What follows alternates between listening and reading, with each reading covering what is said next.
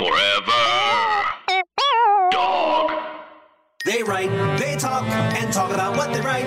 Tune in tonight, or whenever the time is right. It's the Writers Panel with Matt Blacker, and it's starting now. Oh, yeah! The way I'm going to start is to say welcome. Thanks for being here. It's so good to see you all. I feel like I've been bugging all of you for months to be here, so I appreciate it that we can all get together. Um, I'm going to go around the table here and ask you to introduce yourself on the microphone. Tell us uh, somewhere that the listener may have seen your name on their television. And Shell, let's start with you. I am Nichelle Tramble Spellman. My most recent credit is a new series for Apple TV Plus that will premiere in the fall, starring Octavia Spencer, Lizzy Caplan, and Aaron Paul. Previous to that, my uh, credits were The Good Wife, Justified, and a few shows that were on for a year, uh, network TV that I love them all. Uh, Mercy, Harper's Island, um, and uh, Women's Murder Club, which is my first job. Yeah, that was early on, right? I remember that show. Um, great. David. My name is David Radcliff. I am a member of the Writers with Disabilities Committee at the Guild. Um, I was selected for the Disney Writing Program, and through that program, was placed on my first show, The Rookie, on ABC, starring Nathan Fillion. Um, and now I'm on a show on Netflix that I have to be very careful about talking about.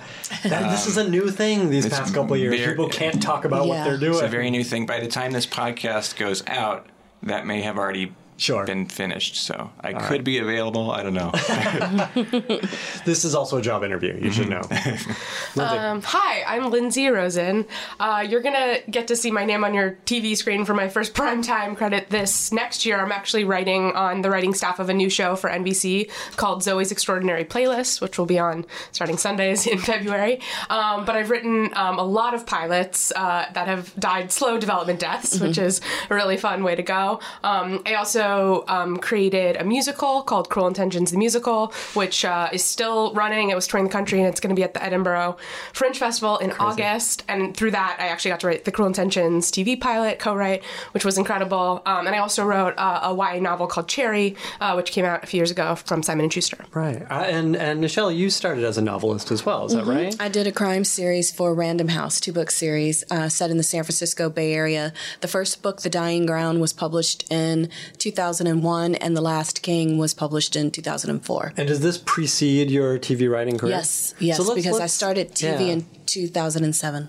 Oh, interesting. So let's talk about that for, for both of you, um, and then we'll we'll get to your breaking in as well, David. But was was it always just the goal to write? You had stories to tell. You wanted Mm-hmm. to get them down. Was the eventual goal TV and film? Like how how did that start, and why novels first? Uh, and Nichelle, let's start with you. I started with I you know did a lot of freelance work in the Bay Area, music magazines, um, just you know small newspapers, things like that. And then I wrote short stories, that whole route, and you know did the first novel that stays in the drawer, and then um, moved Was on. that a? I'm, and I apologize. I'm going to interrupt everybody a lot because I like to dig in on some of these details. But was that first novel also a crime thing? no, not at all. No, it was um, just the easy for friends, you know. But it seems like you were just grabbing writing opportunities. Um, Yeah, yeah. Did you know where you wanted that to lead, and and were you always a writer, or was there something that Al- made you say a I writer. can do this? No, always Okay. a writer. Even when I was on book tour for with the first novel, my um, second grade teacher showed up and she talked about me um, bringing my stories for show and tell. I love So it. I didn't remember that, but yeah, it was it was I was always aiming that way. But it, books were the end result Mm-hmm. when I started. Yeah. Uh, and you did you think that like this is it? I will make you know I'll be a, a prose author. This will be the career. Yes, until I got royalty statements, and then I was like, I won't be able to survive. Uh, so how did the transition happen, and what was your awareness? Because I find like this with a lot of people, and Lindsey, I think you're probably the exception, and we can t- talk about why. But for a lot of people, it takes something clicking to say, "Oh, someone writes the TV I love or the movies I love." Like there's Well, another I- brain behind that. I knew that, and I had friends who who wrote in television, Mm-hmm. and um, you know, my husband's a feature writer, and I think Charles Murray, who you've had on Mm-hmm. Yeah, the podcast, is one of my oldest friends. And when I was deciding what to do, he said, "I don't know anyone who watches more television than you," and he's like, "You watch." Everything. And at that time, there were still 12 daytime soaps on the air, and Oh I think I watched all of those. Amazing. And Wow. nighttime TV and everything else. And so he said, You should apply to the CBS uh, TV Writers Program. And that's what I did. Oh, interesting. Yeah. So, what did you have to write to get into that? I submitted a short story, and then I had a, um, a spec of SVU. I love it. Yeah. Um, I miss writing specs. I miss Mm-hmm. when people used to write specs. I mean, I feel like, and again, I've been banging this drum on this podcast for a while, but that is in large part the job of the Mm-hmm. staff writers to Yeah. emulate someone else's voice. Um, what was your SVU about? Do you remember? Yeah, you know, it went back to the book tour. When I was on tour and I was in Atlanta, there was a little uh, newspaper clipping that I kept about these um, these uh, sex traffickers, these pimps that basically stole young girls from foster care. Oh my God. And so I just sort of moved that into a story. Interesting. Yeah. Was it in any respect, you know, wh- whether it's the the topic or whether it was just a new form for you, what were the challenges to write that? Just to pare it down. You know, working on a novel, you could just go and go and go and Yeah. spend tons of time on the smallest detail, and it was just kind of being economical. Makes a lot of sense. Yeah. I mean, I think that's true of a lot of new writers. Is right there's there's a poetry to this almost. Mm-hmm. right. Um, Lindsey, let's jump over to you and talk about um, your background as a writer and what led to was the novel the the first sort of big thing you had written. No, it wasn't. Um, um, I so I'm an LA kid. I grew up Yeah. here, um, and I started writing from a very young age at elementary school. But um, really, in high school, when I went to Harvard Westlake, there's a one act play festival. So I started writing plays, and I had some beautiful teachers that really encouraged me in, in really important ways. Um, as did my parents. Always were incredibly supportive. But my teachers stuck out, and I started writing plays, and I won some statewide writing competitions and um, national writing competitions in high school. And so my I'm a theater kid, theater background, um, and that was really the first time where someone other than people who already loved me was like, okay, maybe you could you could think about doing this professionally. Um, and so I went to the University of Pennsylvania. There's a great writing program there, um, and I hung out at the Writers House with Al Filreis, um, who's still a mentor and friend. And I was already at the time writing, um, you know, screenplays and and pilot scripts.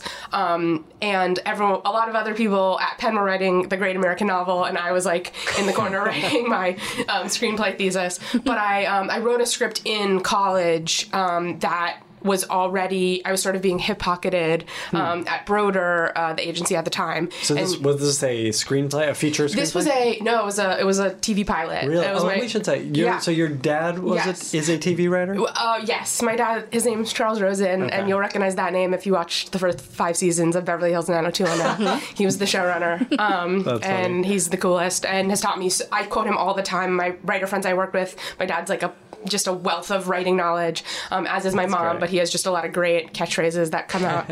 well, we're, to ask you to lay them all on us um, yeah, as yeah. we go I'll, through. I'll- I'll think of some, but like, yeah, they just he's just he's just good. He's good at notes. He's good at um like so he wrote something actually called the psychological primer for the young writer, and it was written when he was starting his career in like the '70s, but it's still so applicable today. Not about like the nuts and bolts of you know structure's important. Mm-hmm. You know, dialogue's important, but just how to men- emotionally and mentally prepare yourself for this industry that's gonna just reject you at every Mm-hmm. turn and you know you it's it's so crazy when someone passes on your pilot how that feels like a personal slight Mm-hmm. to your like well-being as a person as opposed to like oh maybe that script wasn't right for abc but it just feels like an, an attack on you Yeah. and i think that that's a foundation and something that's that's actually one of my advice now to, to younger writers or people starting is like find your people Mm-hmm. find the people that are going to support you through success and, and failure but really through failure um, that's even something in choosing representatives like Yeah. someone told me that once like don't don't pick the manager that you want to call with the celebratory phone call like who do you want to hear from when it's bad news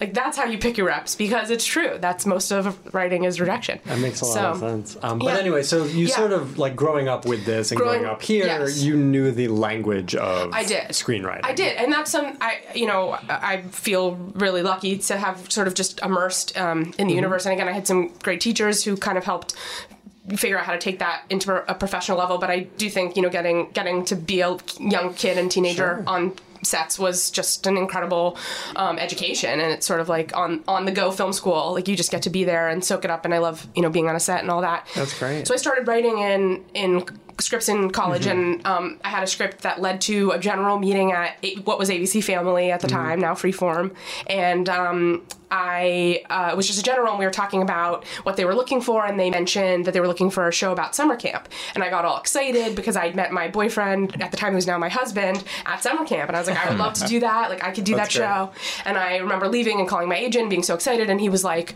you know, like you're gonna do all this work for this pitch, like, they're gonna pass, we're not gonna be able to take it anywhere else, and I was like, okay, and uh, but I still want to do it. So he, you know, I put together a pitch, and I came back and I pitched them this idea about camp counselors, and um, they ended up buying it. So th- um, uh, that first summer, and I, I was so excited, I started writing it, and then that was the summer of 2007. So I promptly went on strike with the Writers Guild in October. so that was like, I feel like the whole like rise and fall of breaking in, and so much excitement, and selling your first script, and then being on the pick line. It was a whole, it was a whole journey, really quickly. And did that kill that? Did it halt It momentum actually, for you? it didn't kill it. It it went on pause. I didn't Sure. didn't do any work Right, over the over the strike, but they picked it up. We picked up the project like after the strike, and I wrote. I got to write the script, and, and then it you know then it died. Right. So um, and since then and then since then I've written I've uh, you know maybe eight nine ten network pilots that are you know in a pile in my uh, Right, in my office somewhere. So I've done a lot of development, Yeah. and uh, and that's fun. Like one kind of leads to the other, and um, um, I'm currently actually at the moment also writing a pilot for Syfy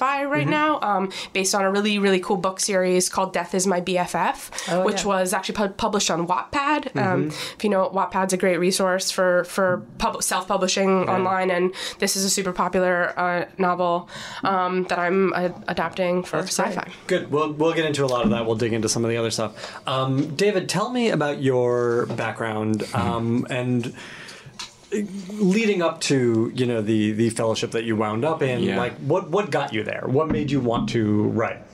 Oh well, I for context for everyone, since you can only hear my voice, I'm in a wheelchair. I uh, or use crutches. I have cerebral palsy, um, which was really disability in general had not been seen much on TV when I was growing up. We were usually in hospital scenes. We were not the doctor. We were we were the problem. Um, and so, but I didn't realize until much later when I was studying film school, um, and we were talking about race, class, and gender. A lot of the things that about representation that were coming up in those discussions felt true to me. Sure. And um, but my first connection with writing, I think, was around fourth grade. I remember I started publishing. I wasn't, you know, I wasn't able to do jobs that were really physically demanding, so I started doing a lot of writing, and I published through Microsoft Publisher my own little newsletter called the Radcliff Journal, and I started to sell ad space to local businesses Oh where family God. members worked, and it was my first connection between commerce and creativity. That's I was like, wow, I think, I mean, and people seem to like the work. And I had a really great fourth grade teacher who also had us make storybooks and then leave them on shelves for other kids to quote unquote check out. And my book, my books were always gone. So, um, and I started writing about the X Files for a website, and they didn't know I was a kid. So I was getting paid through that. That's crazy.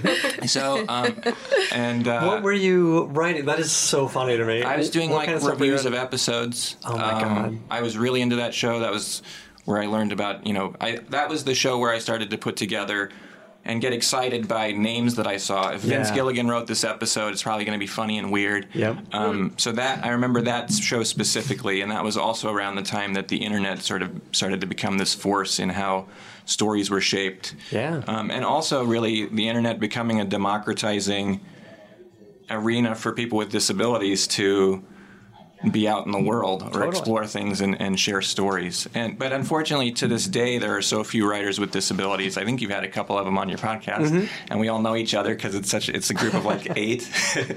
um, and so some of the work we do on the committee is to try to create more opportunities for those writers also get diversity programs to think about disability Mm-hmm. as an aspect of diversity the only diversity group that everybody eventually joins through age or illness or accident um, and so so it was kind of a marriage of the creative work but also sort of a practical need of this is something i can do that is not only not impeded by my disability but actually probably enhanced by it because all great stories are about people that are pushing uphill against you know seemingly insurmountable odds Absolutely. And so has that been even from your earlier writing has that sort of been the the theme or the thing that drives the writing? I think so, but I wasn't writing explicitly about disability until pretty late, and then I started to realize there's so few of us getting the opportunity to do this work. If I'm not including a character with a disability in something, you know, then it's- it's very rare. It's very unlikely that someone else will. Th- it just doesn't come up in rooms. It's Right. not talked about when we talk about, you know, who could play this, you know, bank teller or this teacher or the boyfriend. Um, we haven't reached a point where casting sort of looks in that direction. Mm-hmm. Um, so So you you're you know sort of uh, making us have the conversation. Yeah, which I mean- is necessary. and selfish. like it's, a, it's a good. I mean, people people have introduced me as an advocate, which I always feel kind of uncomfortable with because advocacy is just sort of a. You know, if you're if you're hopefully a decent person, advocacy is just something that should grow out of diversity and, and, and a need to tell stories, and then the advocacy kind of becomes part of that incidentally. Yeah, I mean, so this is it's an interesting topic, and it's one that's what that's come up quite uh, a bit on the podcast in the past few years. Is you know, I'm a writer first, right? Yeah. Um, but especially before you know a few years ago, anyone who was not a straight white male able-bodied writer in a writer's room was often asked to represent Yep. their their group. Yep. Um, so I'm, I'm curious if you That's want the- to and that still happens that. now by the way Of course, i mean like we of haven't course. so and also the power structure in a room i can think of two showrunners with disabilities in television total. Like Mm-hmm. you know uh, ryan o'connell and shoshannah stern. Well actually shoshannah and josh together for Right. this close. Um, so much like as is the case with a lot of underrepresented groups if you're on the ladder but you're at the lowest rung and no one's really giving you the opportunity to, to climb and grow and learn the business um, the opportunities for you to get to a level where you can really influence what ends up on the board in the room it, are fairly slim Yeah, um, so absolutely. Um, uh, fingers Nish- crossed Nichelle, what was the what were the first uh, couple of shows you're on? Uh, it was Women's Murder Club. Women's Murder Club was the first show, and that was interrupted by the strike also. It was. Yeah. Oh, that's right. Yeah, Um, what was your experience as a new TV writer on that show? Um, you know what? I had a really great experience. Yeah. Uh, Liz Craft and Sarah Fain were the creators so of the great. show, and they're still very good friends. And they were the perfect first bosses. They really were. They Mm-hmm. How's were in- inclusive and generous, and um, those two things were more than enough. and it was a really good room. Uh, I think you're on staff with Gretchen and Aaron. Oh yeah. Yeah, they were on. They were on staff with me on. They're uh, incredible. Yeah, and I worked with them again on Mercy. Oh, awesome. Yeah, I love them. Yes. So it's a little bit, it was such a good group. And it's, you know, when you end up in situations like that and you have the opportunity to work with those people again and again. Absolutely. Yeah.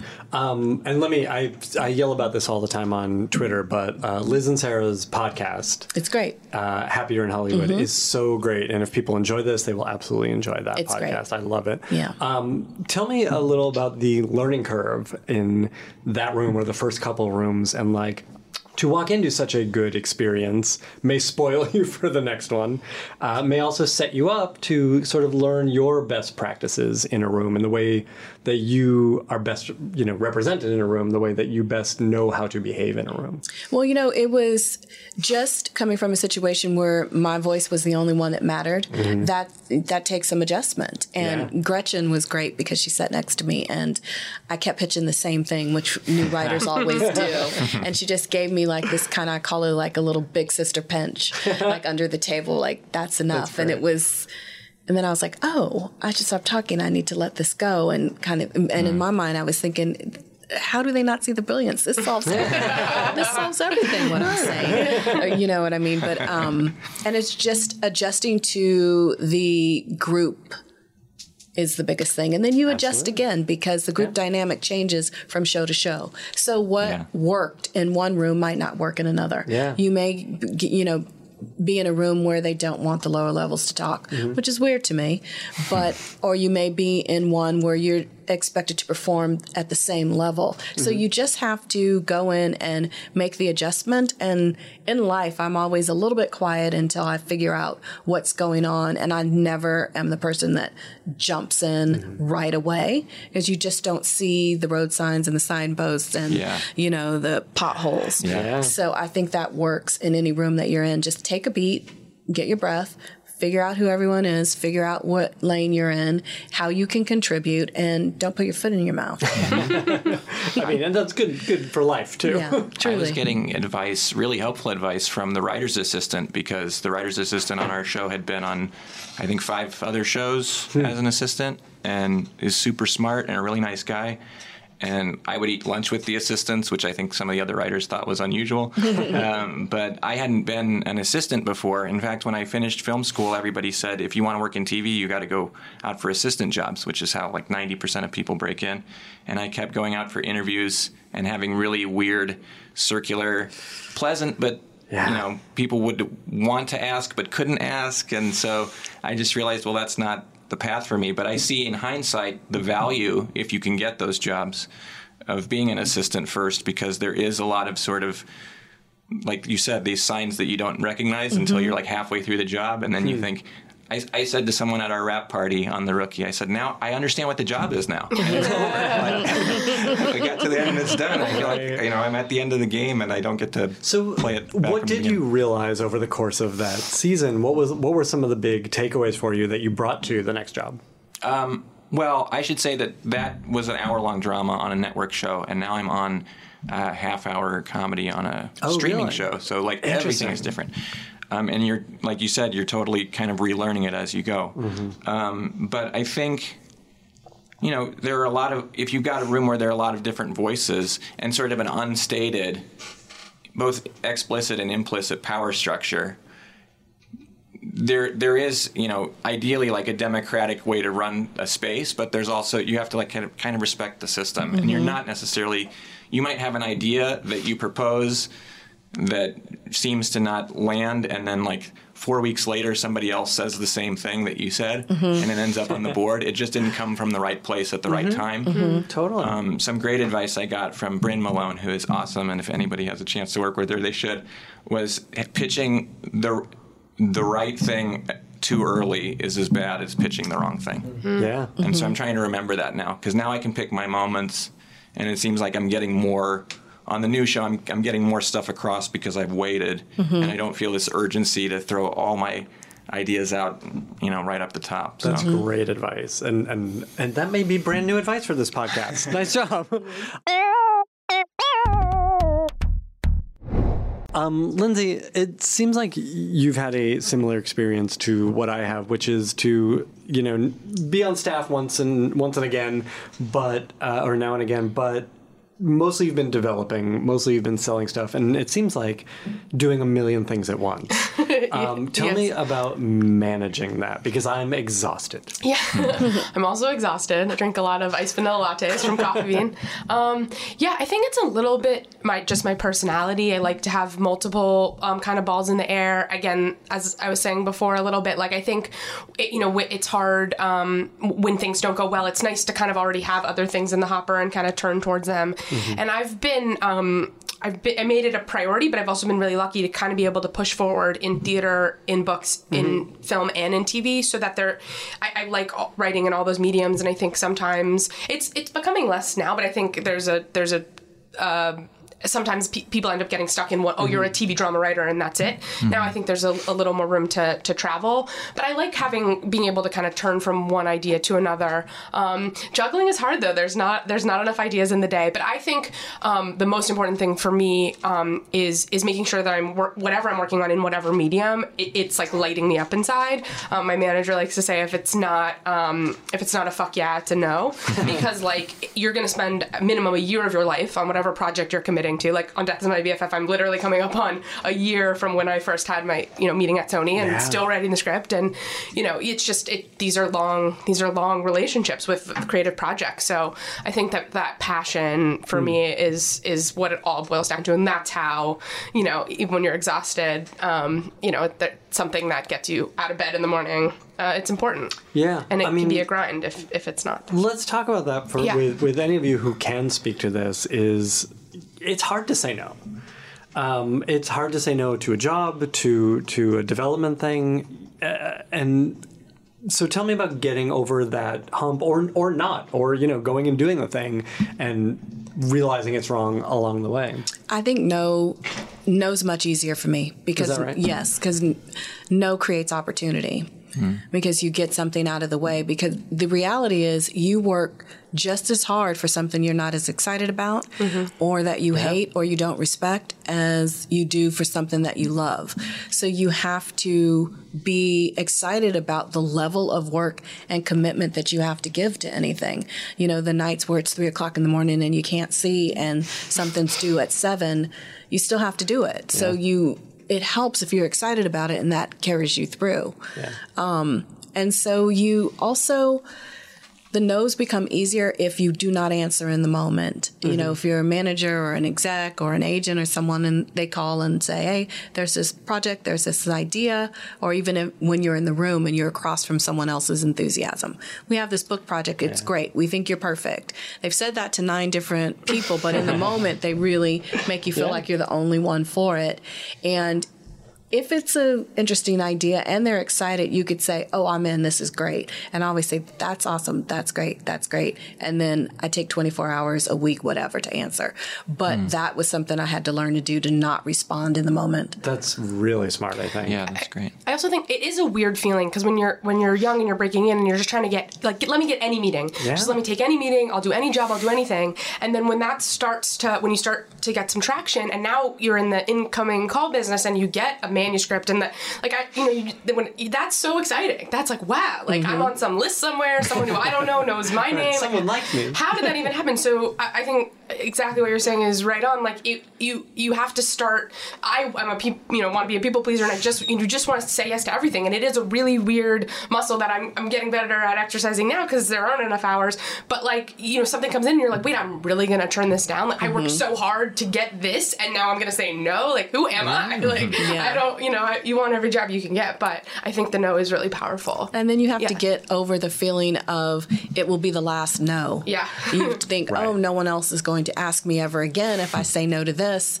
And that's something to conquer Mm-hmm. because it's not true. If you're working hard, making the relationships, and you're good. Yeah. Um, but it feels like it in the moment. Yes, A- absolutely. After years of struggle, it feels like, oh, this is the only opportunity that's going to come. So in those, let's let's break this apart for a second. So in those 24 hours, you know, after someone says, "Do you want to do this?" or or in however long it takes you to consider whether you want to do it, what are you looking for in a, a new project? What what other than oh fuck yeah, you know, which I think is a great like what's my instinct towards it, and if I can be that kind of excited, that's awesome. But beyond that, what are the things you consider? a great character Mm-hmm. because the premise will lose steam for me. Mm-hmm. So if it's great character, great characters, and then I just, if I'm thinking about it hours afterwards, if I wake up the next morning and it's crossed my mind, I um, sit and talk with Malcolm and kind of, you know, um, bat it around with him and say, "Oh yeah, they get, someone came to me with this." The other day, what do you think about this? And if he's on his computer and he doesn't really look up, you know. And then Oh if he's my like, "Oh, wait, what's that?" and then we start talking about it a little bit, and then I just sit and think about it. And if it's something that I start to think about, and then my mind wanders, Mm-hmm. there you go. Yeah, I, makes sense. I know that the show I'm on now um, is, I believe, and I feel it every day when I come into work, like we're really pushing forward a social good. Like it, it feels mm-hmm. really nourishing to do that, and I feel like I'm learning a lot every day. We have different experts come in, hmm. um, and that's I'm kind of realizing like I don't know if that's a brand, but I would love to do that kind of work for forever. Whether it's comedy or drama, the Yeah. kind of stuff that you really feel is not just fulfilling for mm-hmm. you, but potentially fulfilling for an audience, or getting people to see, you know, underrepresented groups in different kinds of ways, in different sorts of jobs and forms. So I think that's the kind of stuff that I want to start to steer towards, and I wouldn't have necessarily said that when I was still in a phase of like, yes, I'll take anything. Right, absolutely. I, I also agree with connecting with the main character because a lot of, especially when you're working with adapting a novel, a lot of, um, I always feel like you have to take all like the DNA. If it's good, the DNA is strong, but a lot changes in the adaptation process. So you might like this super cool, like this one moment in the opening, and it's really badass, but it's not going to then end up working in the script for whatever reason. So really, the the the kernel of the idea gets very small, and so that's important that that's exciting. And I think um, I think I also uh, something I'm, I'm getting better at now is knowing what my strengths as a writer are going to be good for because I'm you get some projects and I'm like this is great. I will binge this immediately, but like I'm not the writer.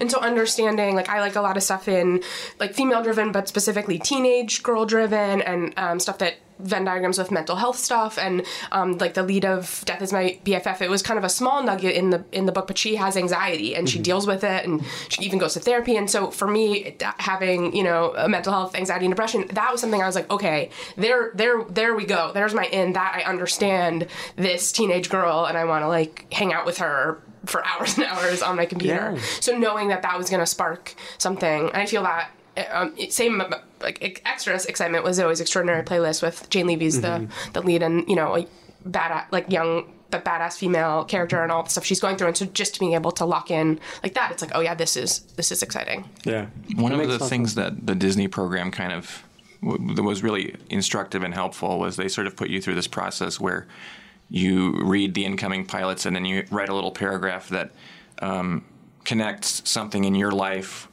or perspective to that story. So it's a little exercise you do.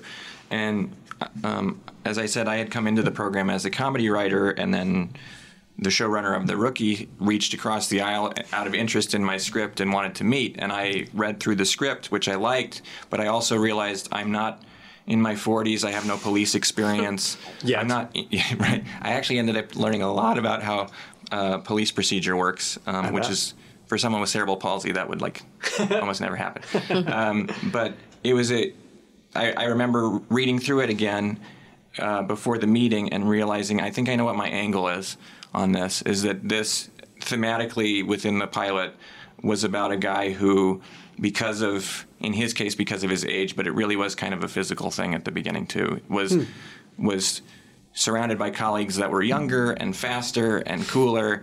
And so he was you know but he had enough heart and and will to do the job that he was you know going to succeed. And i thought that is metaphorically a disability story and the show just doesn't Yeah. really know it.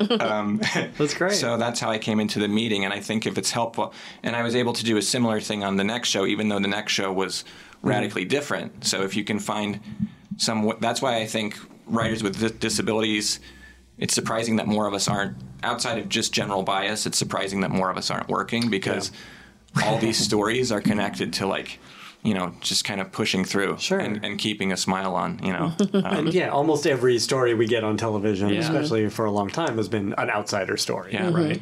Um, I do want to ask about. I think that's a great exercise that the Disney program put you through, especially when it comes to, you know, those of us who are having showrunner meetings and selling yourself to a showrunner as the right person for the show, or to adapt something as the right person to adapt. Um, I want to talk about Truth Be Told for a second. I know we can't get into a lot of details, but.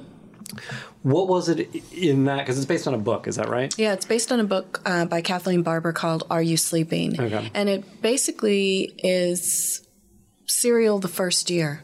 Oh, that's right. Yeah, yeah, yeah. yeah. It's a that's really like in a story. Um, nutshell. That's what it is. and the podcaster in the book was a smaller character, Mm-hmm. and once we got Octavia on board, we made that person, Oh, that character, the lead character, and then that allows for a different crime, a different investigation Mm-hmm. every season. That makes a lot of sense. So, what was it in this material that you personally attached to that made you want to do this? the idea that is a little bit horrifying to me that true crime is um, consumed as entertainment and that you forget that there are the that there are true victims at the center of it and what does that feel like for the family to have their daughter's murder their son's murder their you know father's death um, become water cooler talk Interesting. Yeah. Um, how do you start to like? That's that's a tough pitch. Mm-hmm. you, but it's also a really appealing thematic thing to talk about. So, how Mm-hmm. do you start to work that into story? And again, we don't have to get too deep into it because the show's not out for a while. There's a device Okay. yeah So this is something you considered.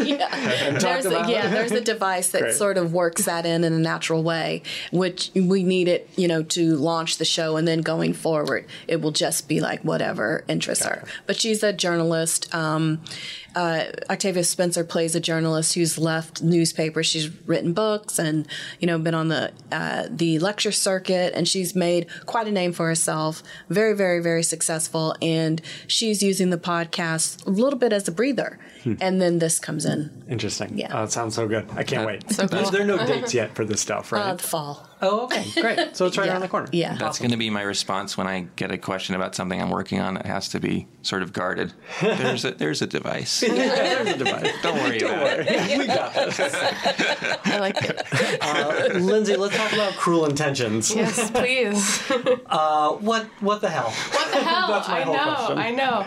Yeah. Because this I- thing sort of like blew you up for a, a yeah, good while. Yeah, it did. I mean, I think so. Right before, uh, so for anyone who doesn't know, Cruel Yeah. Intentions the musical is a uh, musical based on on Roger Kumble's uh, brilliant 1999 movie. um, and and we paired. We took. I actually so okay. Backing up one step, I think a lot about as a theater kid, as I mentioned. I love doing things on stage that were meant for the screen. So actually, in the fall of um, 2014, which is crazy to me that it's five years ago now, I did this thing with a good friend of mine named Harper Dibb where we just took some of our failed pilot scripts that were sitting in our drawer and and put them on stage at the Hudson Theater. We called it Get It Up on Stage, and we did that. And I and um and I love taking things that are supposed to be on screen and putting them on stage. So one of the actors in that is a good friend of mine, and somebody he got a call like in from from this guy named Jordan Ross, who I did not know at the time, and Jordan was like, "I have a script for Cruel Intentions, the musical. I have three nights at the Rockwell. Will you direct it?" And Jonah, my friend, was like, "No, but I know who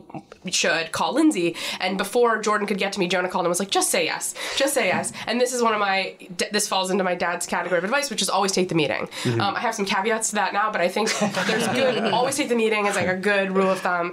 And so Jordan called me at 9:30 on a Friday night and was like, "I have no money. I have the script. I, we have three nights at the Rockwell. Do you want to do it?" And I said yes. And so Jordan and I sat down and crafted what what the show is now, which is the movie with pop songs. So like the 25 your favorite 90s pop songs. And you know, I, we were very naive. We did not have the rights to the movie. We did not have the rights to the music. it appalled hilarious. all the lawyers in my family. Yeah. Um, but we put it up on stage at the Rockwell, and it, it, it, it there was something special that I think Mm-hmm. just it was a lightning in a bottle moment of like this material and these songs really work. And I think again, kind of what I'd been saying before, I. Like I've been waiting my whole life for this moment. I'm a '90s movie kid. I know every word to every pop song, and and I love, I love, I love it all. So we, it ended up having a, a bit of success, and then we really hit. Um, actually, our second performance, Roger Kumble showed up with his lawyer, like Marty Bowen, um, my Neil God. Moritz, who produced the movie, and we were like, okay, great, this was fun, but they're like about to shut us down. Um, but Roger loved loved the musical, um, and and became a a big champion of it, and then now uh, you know co um, creator of it, and um, and he got on board, and so we had a we had a lightning in a bottle moment when in May Reese Witherspoon, um, Selma Blair, and Sarah Michelle Gellar came to see the show together. So 150 seat theater, um, and three of them were those wonderful women, and so that that really raised the profile. And then it was off of that night, actually the next night, um, I remember Jordan turned to me in a parking lot after we just had had breakfast after being on Entertainment Tonight. Lots of words that are like, what happened to us for like a second, and he was just like, "What's Kathryn Merteuil doing today?" And so that led to. Um, to the Cruel Intentions TV pilot, which we were lucky enough to write with Roger Kumble, Dream Come True, and then you know Sarah reprised her role and, and Roger directed it, and that was an incredible, just deep end of the pool experience. Um, working crazy. with yeah a lot and got and got got to produce a pilot and uh, and that was pretty wild. But it was it was all from this little you know little musical in a bar. Sure. And the and the musical still has a life of its own. We took it to New York and it played off Broadway. Um, I got to direct it for uh, off Broadway first. It ran for six months and then it just did a national tour. So wild. Now it's going to the Edinburgh Fringe Festival. Yeah. How do you and and your representation Yeah. um, capitalize on this kind of success? Ah, Great question.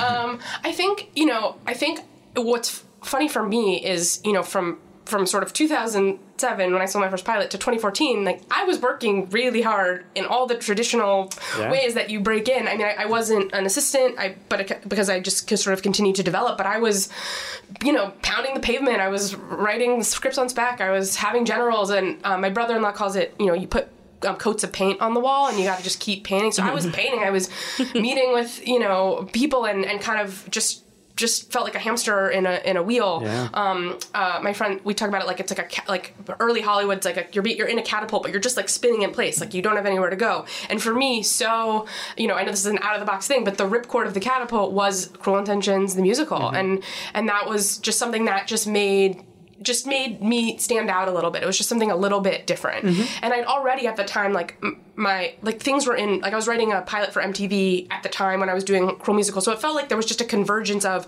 sort of all the traditional work that I'd done of pitching projects, meeting with executives, and then something to just put me on people's radar in a different way that mm-hmm. kind of became like a perfect storm that allowed me allowed things to, to, to be rolling. So since since then, um, development wise, it's it's it's been fun. You know, being able, like we were talking about earlier, to kind of pick the projects I want to do, and, and have been really fortunate to be steadily, um, you know, setting up projects Yeah. and continuing on that. It makes a lot of sense. Ah. And I wanted to follow up on one thing. Uh, Yeah. You now have caveats to the say yes to yeah. any meeting. Yes, I do.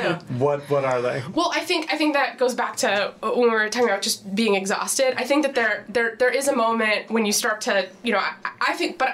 Okay, I think that um, the reason you say yes to any meeting is because you never know what's going to come out of, out of it. And I can do breadcrumbs back, like projects I'm working on in love that came from like a meeting with this person, and then I met like was out randomly at night, and it's like, oh, you just met with my friend, and you and you can like do these crazy breadcrumbs Yeah. back to like, if I didn't take that one meeting, I wouldn't be doing this.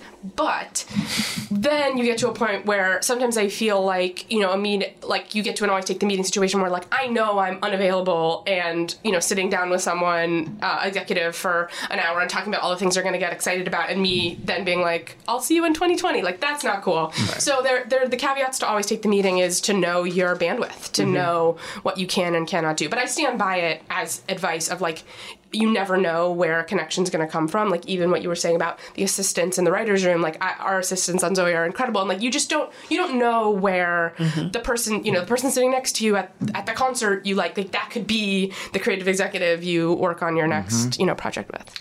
And, and part of that, I think, and we talk about this every once in a while, is networking. Yeah. Um, and this has become, I, I think, I think, a more positive word uh, in the past four months or so since the uh, WGA ATA stuff happened. That writers are really, you know, looking out for each other. I feel like the community has grown uh, smaller and closer in a lot of good ways, and bigger and closer in a lot of good ways. Um, but uh, Nichelle, I was curious from you specifically, as you're coming up, which was a much more traditional route from going from show to show. Um, what part of the what were the challenges to the non-writing parts of the job? Uh, whether it was, you know, Justified was it seemed like a great room, and, and uh, I talked Great to those guys a number of times. Um, Good Wife was an entirely different situation uh, with a lot of great people, but I think a tougher room. It sounds like No.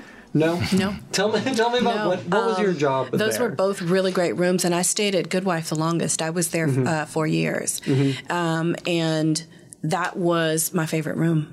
What was it about it? It was a show that I was I was a fan of the show Mm-hmm. before I went on the show.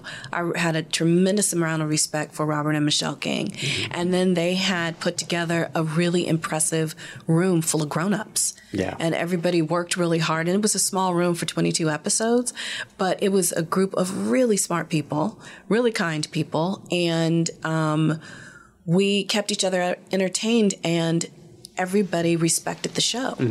And so we're all still friends. I um, saw the Kings just recently. They're in New York now. And um, I had a project that I was trying to break, and I called two of the Good Wife writers, and we spent a Sunday. They were trying to help me get through a story. So, um, and the Justified room was great, filled with great storytellers. Still, you know, good friends with them. But yeah, Good Wife was my favorite room. What did you learn from that room that you took to your next showrunning jobs?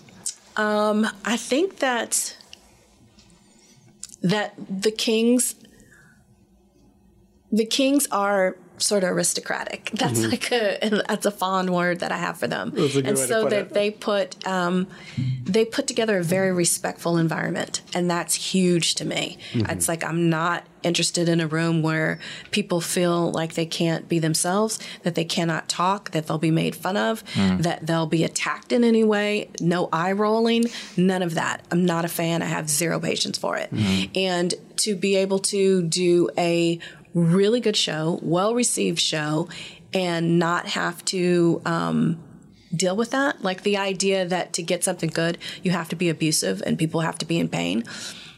That hasn't interested me Yeah. ever in my life. Have you ever had to work in one of those rooms? Yes. Really? How mm-hmm. did you deal with it? I mean, you must have been like a, a young writer too. Mm-hmm. How did you deal uh, with that? I dealt with it. Yeah, I dealt with it and just There's a knew. device. Yeah, and I there was a device.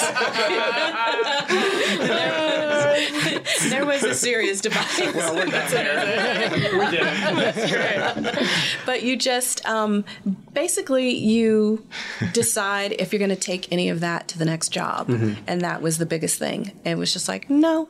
This isn't. I'm not going to take this energy or this practice anywhere I go, Good and I'm you. not going to going to inflict this on anyone that I'm working with. and you know, everybody has bad days and they fail, but my that's not my intention when I wake up. Um, your husband was in here earlier. Uh, He's your a husband character. Malcolm, who said he, but he comes to you for advice. Yeah. Um, and you know, you're both showrunners, and you do you collaborate a lot. It seems like both in w- at work and the work comes home too. Right. Um, how? Tell me about teaching him. Can you teach Malcolm anything? Can you? no, Malcolm's awesome. He's the he's incredibly generous. He's does not have a lot of time, but the time that he has left over, he gives to other people. And so I get a little bit more protective. I don't do a lot of networking. I don't. I rarely do these interviews. That's what I heard. Thank you. and I, um, you know, just I'm very protective of my time just because of my creative space and the way that I function, and um, a little bit of a hermit. But Malcolm will This wake up. This is inspiring up. to me. to hear that this is all okay. it's okay. but Malcolm will wake up at 7:30 on a Saturday and go sit with a young writer over coffee, and he has you know um, a script due or pages due or something, but he makes the time. So that's what I learned from him. It's like my default no for work is also a default no for other things, And it's easy And- to fall into that. Yes, it is. For sure. Yeah. Like I think a lot of us like naturally Yeah. sway that way. Yeah. Like some of us had to start a podcast so we could talk to other Yeah. people. And I think the, the on the subject of networking, because it's something Yeah. I think about a lot. Because if you think about the the spaces, even for the most open-minded, well-intentioned people, if you think about the spaces that we tend to gravitate towards for networking, yeah. um, and it's a conversation I've been having with other people in the guild. Um, they're not really conducive for certain types of people, Right. uh, and not just on the introversion extro- extroversion spectrum, but also, you know, I know a, a, a deaf writer who's brilliant, who should be on like four different shows and has an amazing personal background, but Yeah. you know, the best way to access everything she has to offer is to meet her one on one rather than find a dimly lit bar mm-hmm. with a crowd and no interpreter or anything. Yeah. You know, no no one to, to be a, a facilitator. Um, and we put so much we put so, so much emphasis on what someone is like in the the networking social aspects of the job which is an important part of it because the room is a social mm-hmm. organism but you really want someone that's got like a different slant on all Yeah. this stuff you i i'm really disinterested in working in a room of like nine really awesome slick social operators you know for nine months um, Yeah. i kind of gravitate towards voices that would not typically be coming forward. And I think the room, through through no malicious intent, uh, the, the the industry is designed in a way that sort of alienates certain types of people and bodies um, to the you know detriment of cool stories. Yeah, I think that's absolutely true. Uh, Lindsey, were you going to jump in on that? Yeah, no, I was just gonna say. I mean, I, I, I feel like you know, just a few weeks into my first writers' room, the idea of just being good in a room, I didn't really even understand that until now. And yes, of course, you want like you want people you want to spend you know 10 hours a day with five days a week but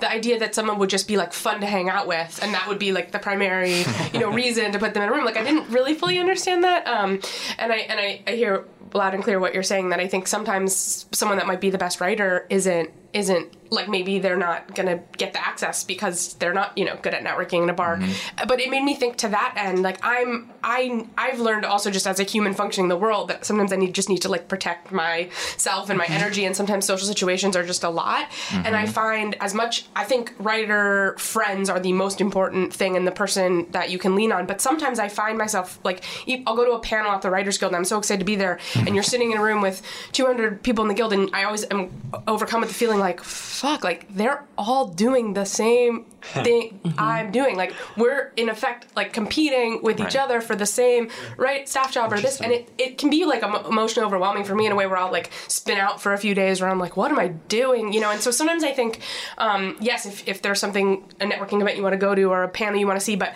just also to say out loud, you especially with all that rejection that you're getting, like sometimes being around a lot of other writers who are, oh, I sold this and I did that, and then that, it just makes you feel bad. Like even even sometimes if I could if I, if I could make someone else feel bad and and throw out you know whatever I'm doing, I but feel I don't. terrible. so. No, it's just you don't want you don't want to, like there you know it goes both ways. You don't Yeah. you don't want to. Feel bad that you're not measuring up to someone else I, you don't want to put it out there to Yeah. make some so i think there's just a lot of um, again all that emotional stuff that you, you don't hear about as much um, operating in networking spaces or And I think something Writers that you just spaces, that you yeah. just touched on that is super important for people in film school because I'm thinking back to when when I was in film school, we were all writers hanging out with other writers, and then you get out of film school and it's like I got to look for my first new thing. I you know in my case I was looking at as for assistant jobs, right? Um, and the trick is you want to be building a network if you're in film school and you're a writer building a network with the producing and directing students. Because hmm. they're the ones that are going to want to team up on something immediately following school. It's not going to be other writers that mm-hmm. hmm. because people don't, at that stage people don't even like to work in writing teams because they all want you know, it's an ego thing really. You know we want to get our own work out there. Um, so I think it's I think it's savvier to to link up with someone that's got a different sort of skill set, but also has a similar kind of objective. Yeah, that's great advice, uh, especially yeah for the the student listeners uh, right now. Um, we do need to start to wrap up. Um, I want to ask you all what you are watching on television these days. What is getting you excited or inspired? What are you talking about with your room, your loved ones, your friends? Um, and Lindsey, let's start with you. Oh gosh, I literally I like have a list. There's so many good shows out. I literally have a list on my phone of like shows I like. Um, one thing I'll just looking for this might be out by the time this comes out, but I'm really excited for the Veronica Mars reboot. Yeah. I've been a marshmallow from the beginning, so I'm hi- highly anticipating that. Um, I just binged all of Stranger Things 3, which I watched in like a day and felt was just in the best way, like popcorn TV. Um, but uh, I think maybe Russian Doll might be the last thing recently that just really like I was like, ah, fuck. Oh, I would be uh, bereft if I did not say Fleabag. Fleabag season two is one of the most brilliant things Yeah. I've ever ever. I think seen. that's when I Yeah. asked the question. It's implied Yeah. the Yeah, answer is that would just everyone will say Fleabag. Okay, Yeah. Yeah. Uh, but yeah, we don't talk about Russian Doll a lot, and it's so great. So great, so Yeah. great, and I love the story of it. I don't, I don't want to like misrepresent it Mm-hmm. because, but like that it went through all this develop. There was lots of development of it. Oh, I don't it- know the story. I'll yeah, look into maybe it. Google that. I mean, but you know, there's a lot, a lot of development and not giving up, and you know, it had big auspices behind it Mm-hmm. also, um, but still took a long time to get it made Hmm. and made right, which you know gives me hope for the things I've been trying to do for years now. Absolutely, good Yeah. answers, David. Um, I'm super into Barry. Mm-hmm. I think it's just super smart. great. And I love that it's sort of, you know, we talked very briefly at the beginning of this about this sort of person, the branding of comedy and and drama, and I've always been really resistant to it. And I feel like TV is catching up to this idea that you can be both at the same time. Finally. in half an hour. It's Yeah. amazing how many buttons that show hits in half an hour. I think the writing is great. The performances are great. Um, I also I watch a lot of true crime stuff, and so now I'm like sort of you know I feel I feel bad about it. Um, in, in my defense, some of it was you know helpful for work last year on the rookie. Sure. But at the same time, the rookie wasn't a show that investigated crimes, so I would come in with something I saw on forensic files, and they'd be like, "Yeah, we don't really. I mean, they're patrol cops; they're not going to you know, swab anything." So, I walks around looking handsome and being charming. That's our show. so um, and I, I am watching Deadwood for the first time, so I know I'm Oh, like no super kidding. behind on that, but I'm really enjoying it. Uh, how deep in are you, and how are you I'm enjoying in se- I'm halfway through season one. oh, okay. Um, and part of it was because um, I had seen the first two seasons of The Wire, Mm-hmm. and then I got kind of shaky on the second season, and people kept saying it's amazing, and I kept hearing about The Wire all the time. So I finished it, and it is. and now I want to talk about it with everyone, and it's, it's like we saw so that funny. 15 years ago. Yeah. Um, so I thought, well, what else was I not watching in the 90s? I feel Uh, the same way. My husband and I just did a full series rewatch of Six Feet Under, which I had seen before, so it was a second. And now I just want to talk about it with everybody, and everyone's like, "That was it's not current." This is It's where not a we are now. Yeah. Like, everything's available. true. Yeah. My wife somehow, I don't know, she was in a coma in the 90s and she had never seen in Friends. Oh, wow. And she watched all of Friends a couple years ago and was like, "Can you guys believe Monica and Chandler got together?" Yeah, we can believe it. Uh, anyway, Nichelle, what are you watching? Fleabag was amazing. I'd seen the first season and then I ended up watching the second season twice. Yep. Um, I just thought it was so perfect. Just just perfection. And then it was kind of interesting to watch three series that all were dealing with grief one way or another. And I thought we've kind of moved into an interesting time where that's not handled in such a maudlin way. It's kind of messy and all over the place, like grief really is. So I watched Fleabag, which I thought was a show, uh, you know, obviously about grief, and then um, Dead to Me, and then Afterlife. I don't know what happened. That's uh, isn't that the name of it? The uh, Ricky Gervais. It was just like yeah, five yeah, that's right. episodes, but that was kind of like I missed that. a little odd. And then, um, so I just sort of did this little run of Interesting. of these shows, and then of all, and then I love um, British cozy mystery, so I, I binged Grantchester. so good.